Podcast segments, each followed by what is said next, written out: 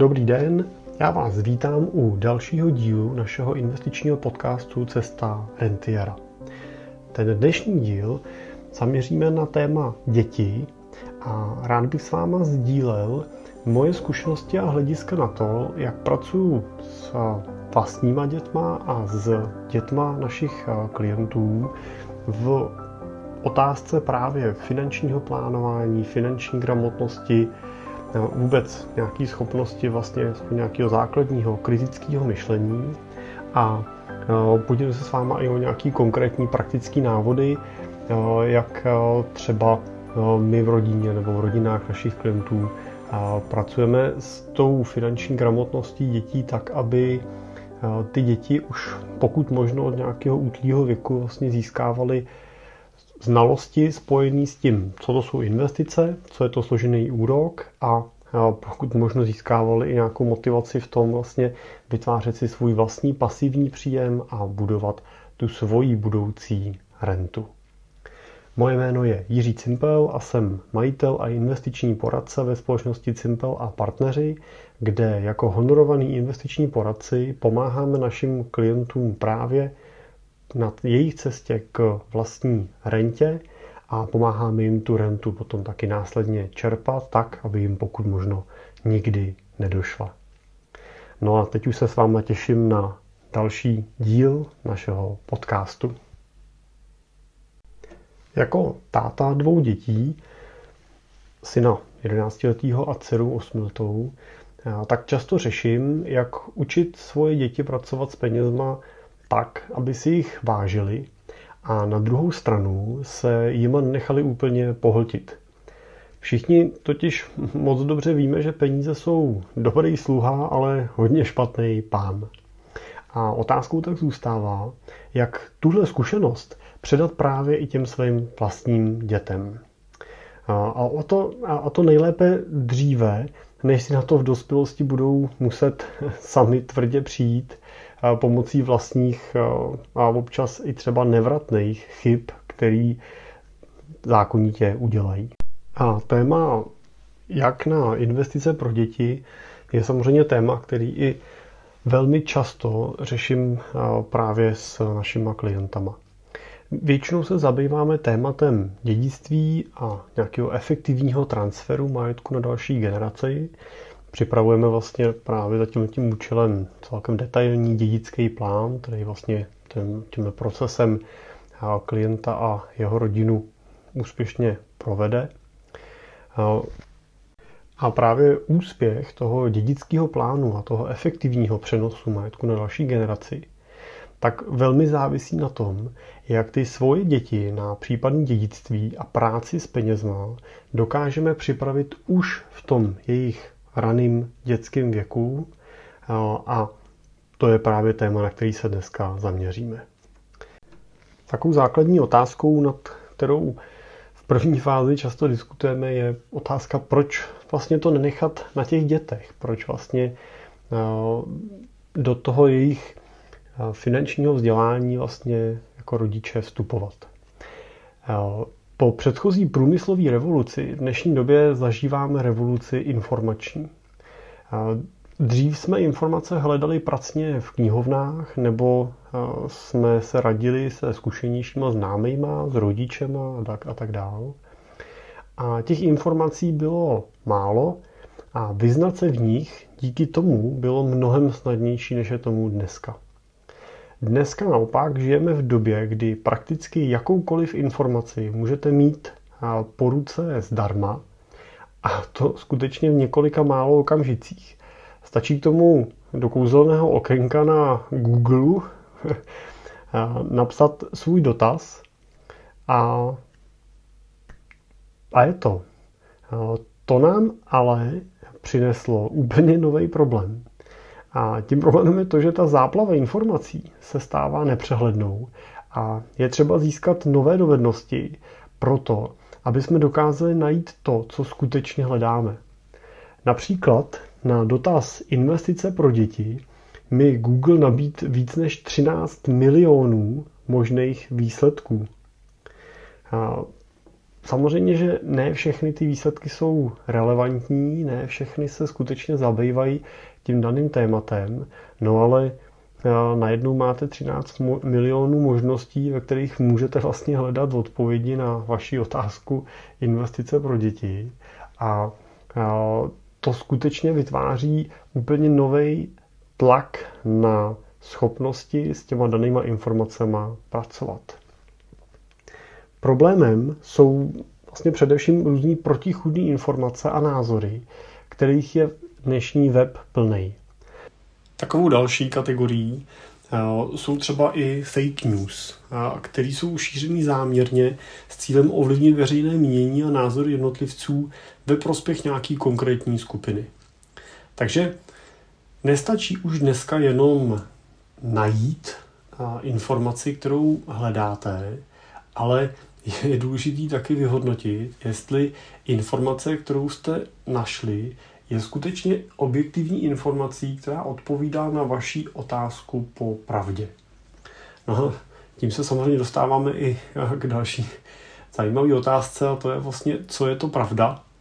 Protože víc a víc se dneska ukazuje to, že pravda je velmi často spíš subjektivním dojmem a vyhodnocujeme ji jako pohled jedince na nějakou danou situaci, ale my bychom asi rádi, aby ty naše děti byli schopní se do, dobírat té skutečně objektivní pravdy. To znamená pravdy založené na nějakém empirickém pozorování, na studii faktů a nějakých historických zkušeností a z toho potom utvořený a definovaný informace, o který se vlastně můžou skutečně opřít a vytvářet si na ní nějaký svůj další vlastní názor.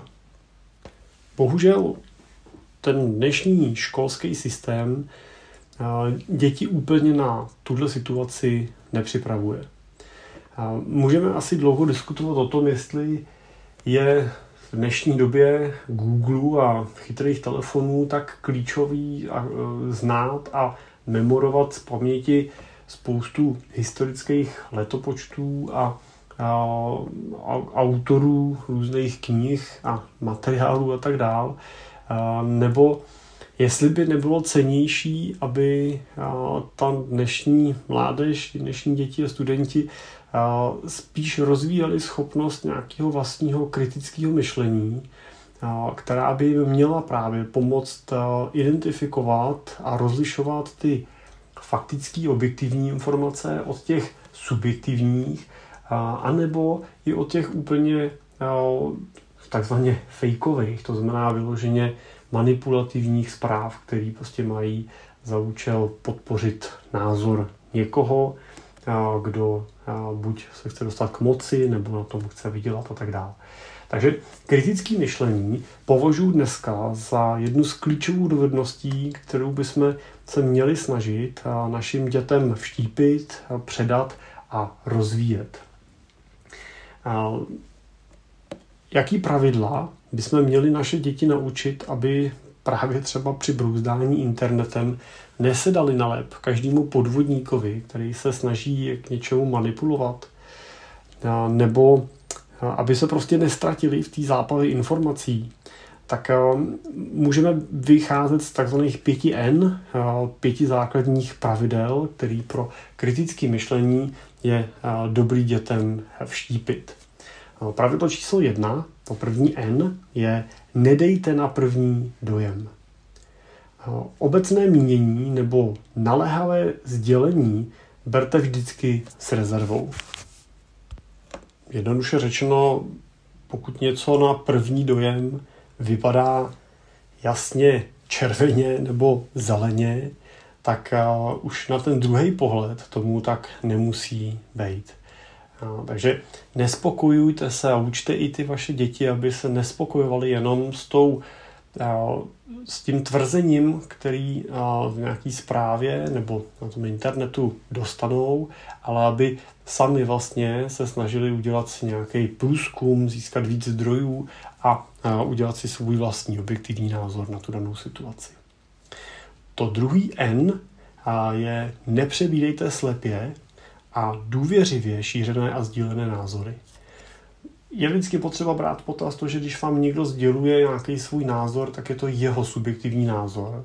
A váš názor by měl být zase názor, který si uděláte sami na základě nějakých dalších důkazů a pozorování, které v situaci máte. Můžete použít svoje zkušenosti, můžete použít další zdroje, ale neměli byste tu svoji pravdu přebírat jenom na základě pravdy někoho jiného. Třetí N je na každou informaci se podívejte s dostatečným odstupem a pohledem z druhé strany. Tohle nás učili už naše babičky a, a rodiče, a, že a když se dostanete do situace, kde si potřebujete vytvořit nějaký názor, je to pro vás důležitá informace, tak poodstupte kousek dál, nadechněte, vydechněte, podívejte se na další možnosti, další varianty a další okolnosti s tou situací spojený a teprve potom se snažte vlastně dojít k nějakému vlastnímu závěru.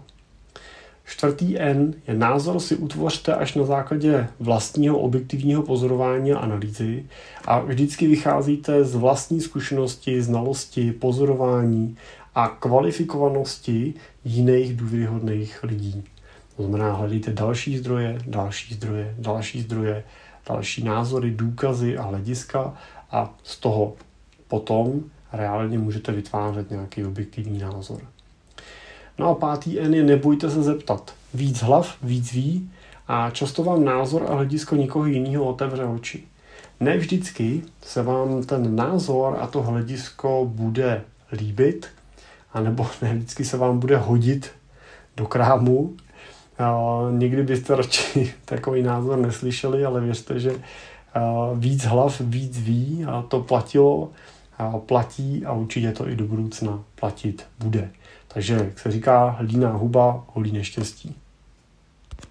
No a slíbil jsem na začátku i nějaký konkrétní praktický příklad, jak pracovat e, s dětma a jejich penězma, tak abyste i u těch dětí vlastně vytvářeli nějakou motivaci ty prostředky třeba ne všechny utratit, ale nějaký ušetřit a ušetřit je třeba s cílem právě vytvářet si nějaký svůj budoucí pasivní příjem.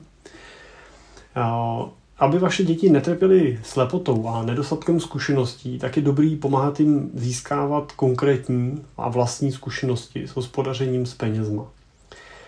A investice, pokud možno, jim vlastně zpřístupnit už v útlým věku. Já jsem pro takový trénink a přípravu zvolil cestu velmi jednoduchou, kterou zvládnete doma sami, jenom s papírem, tuškou a v pokročilé fázi kalkulačkou. Moje děti dostávají pravidelně každý měsíc kapesní. Dostávají ho vlastně už od svých sedmi let Dcera dostává 50 korun, jí 8 let a syn dostává stovku, je mu dneska 11.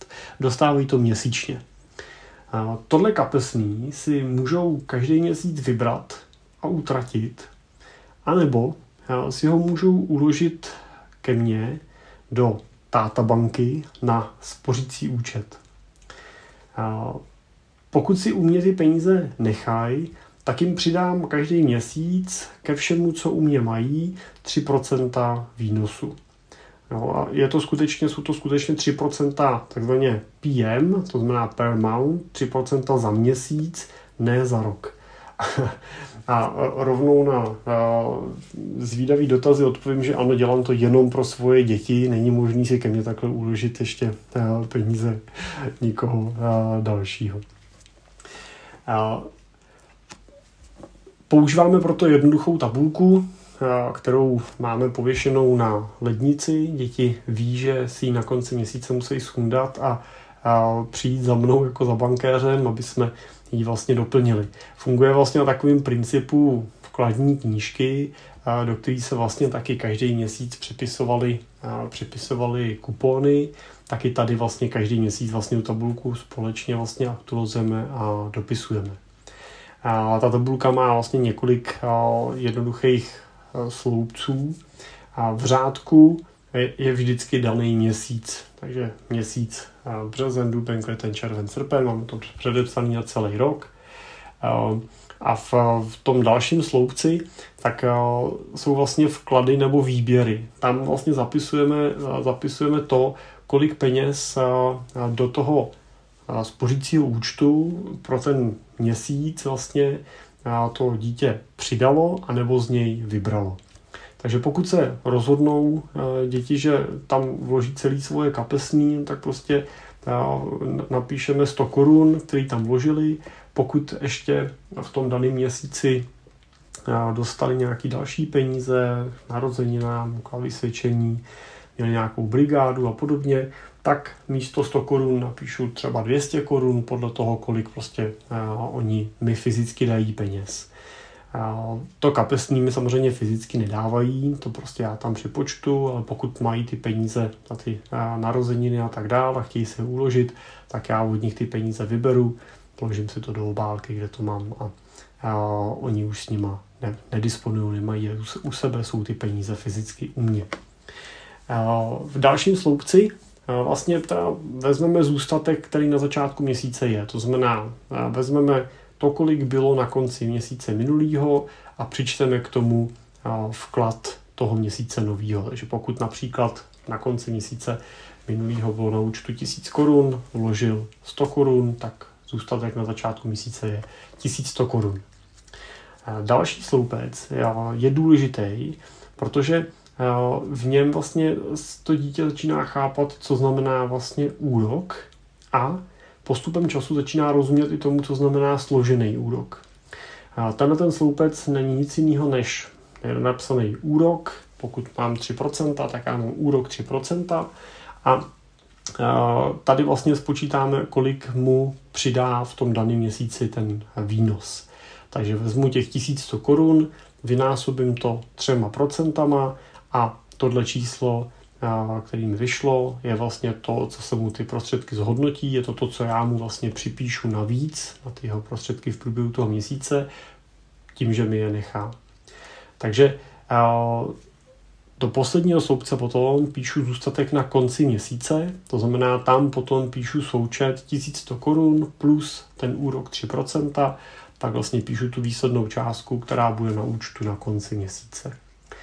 A to je celý. Tohle vlastně opakujeme měsíc za měsícem, takže na konci měsíce dalšího zase se dohodneme, kolik peněz si vloží, nebo případně vybereme. Napíšeme, jaký je zůstatek na začátku toho měsíce, spočteme, kolik bude za ten měsíc ten úrok 3% a zapíšeme si, kolik třeba bude mít na konci toho daného měsíce. Tak, eh, syn ten princip spořícího účtu rychle pochopil a uložil si ke mně všechny svoje peníze. No, dneska má jeho investice na spořícím účtu hodnotu přes 4 tisíce a každý měsíc si vlastně tak ke svýmu kapesnímu 100 korun připíše ještě další 120 korun na úrocích. Takže si vlastně zdvojnásobil svoje kapesní, aniž by já musel přemýšlet nad tím, jestli mám dávat stovku nebo víc pokud bude tímhle tím způsobem pokračovat, tak vlastně můžu zůstat na té stovce až do jeho 18, jo, protože on bude hromadit a, ty prostředky a, a to kapesní skutečně pak může mít, a, a, může mít a, pěti, šesti, osmi násobný, než a, já mu vlastně dávám jenom v tom pravidelném vkladu. No, on už dneska vlastně dokázal díky té svojí spořivosti to kapesní víc než zvojnásobit. No, má místo stovky měsíčně k dispozici vlastně 220 korun měsíčně, který pokud vezme a utratí v tom daném měsíci, tak i další měsíc mu vlastně připíšu 220 korun. Dcera, která je mladší, tak nejdřív několik měsíců o tu investici neměla zájem a nechala si peníze u sebe v kasičce nebo v peněžence. Postupně jí ale víc a víc začalo zajímat, co to vlastně na konci každého toho měsíce se, se synem počítáme a píšeme. A nakonec to byl on, kdo jí vysvětlil, že když si ty peníze ke mně uloží, tak jich bude mít každý měsíc víc a víc.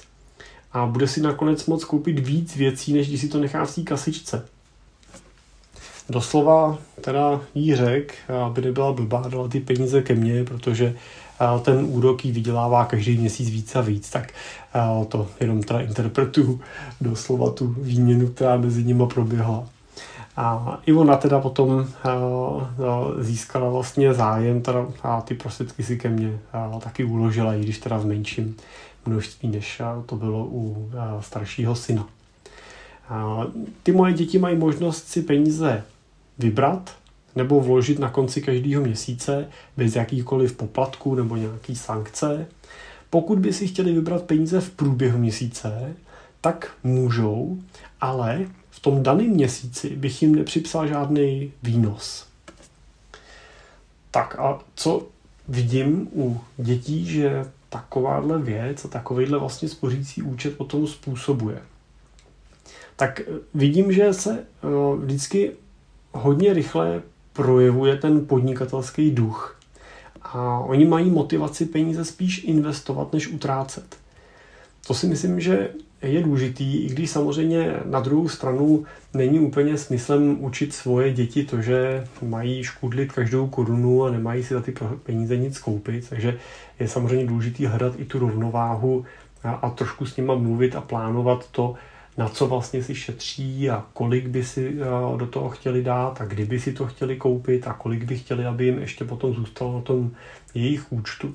No, je důležité hledat tu rovnováhu, to zase na druhou stranu nechcete vychovat extrémního škudlila, který, eh, který nekoupí nic, jenom proto, aby mu náhodou peníze neubyly. A, ale většinou ten problém u dětí je opačný, většinou je právě ta situace taková, že děti všechno utratí a málo co jim zůstane, takže já věřím, že zvýšení té motivace k tomu ty peníze ušetřit, spíš než utratit, je pro většinu dětí pozitivem.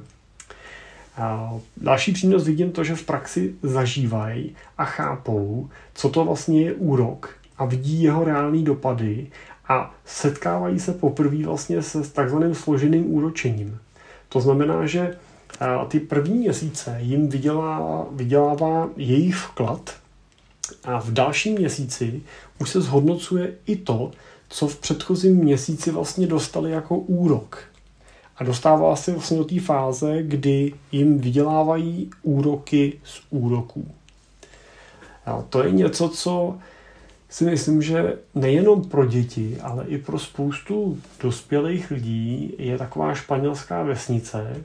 A přesto, eh, přesto eh, se říká, že eh, i Albert Einstein označil složený úročení jako jeden z největších divů světa. A když mu teda ten citát nikdo nikdy nedokázal, tak bych s ním určitě v tomto směru souhlasil. Takže možná nejenom pro děti, ale i pro dospělí může být takovýhle spořící účet zajímavou variantou, jak se právě seznámit s tím efektem složeného úroku a tím efektem takzvaný sněhový koule, protože platí pravidlo, že čím víc těch peněz máte na nějaký úrok smysluplný uloženo, tak tím víc peněz vlastně vyděláváte. A tak vaše pomyslená sněhová koule finanční se vlastně nabaluje rychlejš a rychlejš podle toho, jak je velká. Tak další jakým přínosem je to, že nemusím dětem navyšovat kapesní. To už jsem zmiňoval, jo, že vlastně oni si můžou sami ovlivňovat to, jak vysoký kapesní mají, respektive kapesní mají furt stejný, ale ovlivňují si to, kolik peněz vlastně vydělávají na těch úrocích podle toho, kolik utratí a kolik třeba zase přivkládají. Takže mají lepší kontrolu nad tím svým vlastním dětským cashflow, než když by byli závisí jenom na tom, kolik peněz jim my dáme a diskutovali s náma každý měsíc o tom, jestli nemají dostávat víc. Další věc je to, že děti si vyzkouší a zažijí, co to vlastně je pasivní příjem. Úroky z toho jejich vkladů totiž dostávají, aniž by museli pracovat. A jsou vlastně takovýma malejma rentiérama. A to je něco, co je podle mě názoru zkušenost k nezaplacení. A to je skutečně, se můžou snadno naučit to, že si můžou vybírat to svoje kapesní, který každý měsíc dostávají a přesto jim každý měsíc bude narůstat ten jejich majetek díky tomu, že ten úrok se vlastně zvětšuje o to, o kolik každý měsíc vlastně přibývá. Takže nejenom pasivní příjem, ale i to, že ho můžou efektivně o tom používat. No a na takový další bod bych řekl, že já na konci každý měsíce nemusím honit drobný, abych dětem dal kapesný. Jo. Já nevím, jestli toto jako rodiče zažili, ale vždycky jsem pak na konci měsíce, protože většinu plateb dneska platím kartou, tak vlastně té hotovosti nenosím moc, vybírám si jednou, dvakrát měsíčně, doplním si do peněženky a, a pak vlastně skutečně dneska už 90% veškerých věcí zaplatím platební kartou, tak vlastně jsem pak na konci toho měsíce byl trošku ve stresu, že po mě děti chtěli jeden padesátku, druhý stovku, já jsem vždycky řešil, kde teda to vezmu a teď jsem jim to prostě nosil, oni to pak stejně hodili někam do krabičky nebo do peněženky, tak takhle mám vlastně vyřešeno. Já, děti si totiž většinou chtějí ty svoje kapesní uložit a, a tak já jim to jenom připočtu a nemusím ty prostředky nikde a, honit. No a navíc vidím u eh, dětí eh, větší motivaci se eh, třeba spolu podílet na některých věcech, které si pořizujeme do rodiny. No, konkrétní takový příklad bylo, když jsme pořizovali trampolínu nebo jsme kupovali kočku, po který děti toužili a, a dlouho, dlouho ji chtěli tak uh, vlastně, když jsem teda nakonec podlech a kočku jsme si pořídili, tak uh, děti přišly sami s tím, že vlastně každý by na tu kočičku něco rád přidal, tak vlastně každý přispěl nějakou 100 korunou, není až tak důležitá ta částka. Řekl bych, je spíše důležitý ten princip toho, že to dítě vlastně se učí, že když něco chce, tak je vlastně fajn se na tom podílet. My jsme je k tomu nějak jako nevyzývali, ale oni skutečně vlastně s tím přišli sami a je to potom jako velmi jednoduchý, my to pak na konci měsíce jaká započteme, odečteme vlastně nějakou část, většinou symbolickou, kterou si děti na tu danou věc přidali a, a, a Nemusíme si mezi sebou vyměňovat peníze, nemusíme prostě řešit ty bankovky, můžeme to udělat tím tím bezhotovostním stykem. Takže děti vlastně se dostávají k bezhotovostním platbám, dostávají se i v úvodovkách vlastnímu jako jednoduchému bankovnímu účtu a a to si myslím, že všechno jsou prostě zkušenosti k nezaplacení, ke kterým navíc nepotřebujete žádný finanční produkt, nepotřebujete k tomu další nějakou entitu, banku, spořitelnu a tak dál. Um, ne, nemusíte řešit další rizika, nemusíte kvůli tomu nic zakládat. Skutečně na takovýhle jednoduchý účet vám stačí ta táta banka, no, kde, kde si vystačíte s tuškou, papírem a jednoduchou tabulkou, kterou si někde vyvěsíte a s dětmi potom zpracováváte. Sami možná používáte ve svých rodinách pro finanční vzdělávání svých dětí mnohem sofistikovanější metody. Mně se tam ten jednoduchý princip osvědčil a budu rád, když vám ta moje zkušenost anebo zkušenost těch našich klientů pomůže. A nezapomeňte na to, že děti jsou jako úrodná půda a je jenom na nás, jaký ty semínka do nich zasadíme. No, když zasadíte do úrodné půdy ta bylinky, tak vám vyrostou bylinky a když tam necháte vyrůst plevel a zarůst to kopřivama, tak tam prostě porostou kopřivy. No a je naší zodpovědností jako rodičů to, aby pokud možno jsme pomáhali těm dětem tu jejich zahrádku udržovat a využít tu jejich dětskou úrodnou půdu tak, aby skutečně získávali ty hodnotné zkušenosti a znalosti, které jim potom v životě k něčemu budou. Buďme teda opatrní v tom, jaký dáváme dětem my sami příklad a jak o penězích v její přítomnosti mluvíme, protože jednou se nám to všechno vrátí. To je z, dnešní, z dnešního dílu všechno. Já budu rád, když se mnou budete třeba sdílet i vaše tipy na to, co se osvědčilo v té vaší finanční výchově u vašich dětí a budu rád, když se se mnou o ně podělíte, když mi napíšete na e-mail jiřizavináč.cimpel.cz a já, já pak budu rád tyhle ty věci zase dál sdílet v podcastu i pro ostatní posluchače, protože věřím, že podobných nápadů budete mít co rodina, tak tucet, tak bude fajn, když z toho uděláme nějakou databázi nápadů, jak, jak třeba právě děti vzdělávat a edukovat. Tak přeju vám, přeju vám, ať ty vklady ve vaší tátabance nebo máma bance úspěšně narůstají, ať jsou děti spokojení a věřte, že je to něco, co se vám jednoho dne vrátí, protože vám to významně usnadní uvažování o tom, jak jednoho dne třeba budete váš majetek na ty děti postupně transferovat. No, děti budou mnohem víc připravený na přijetí třeba nějakého majetku v podobě dědictví, pokud jim dáte ty základy už v dětství. Tak díky, že jste doposlouchali až, až sem.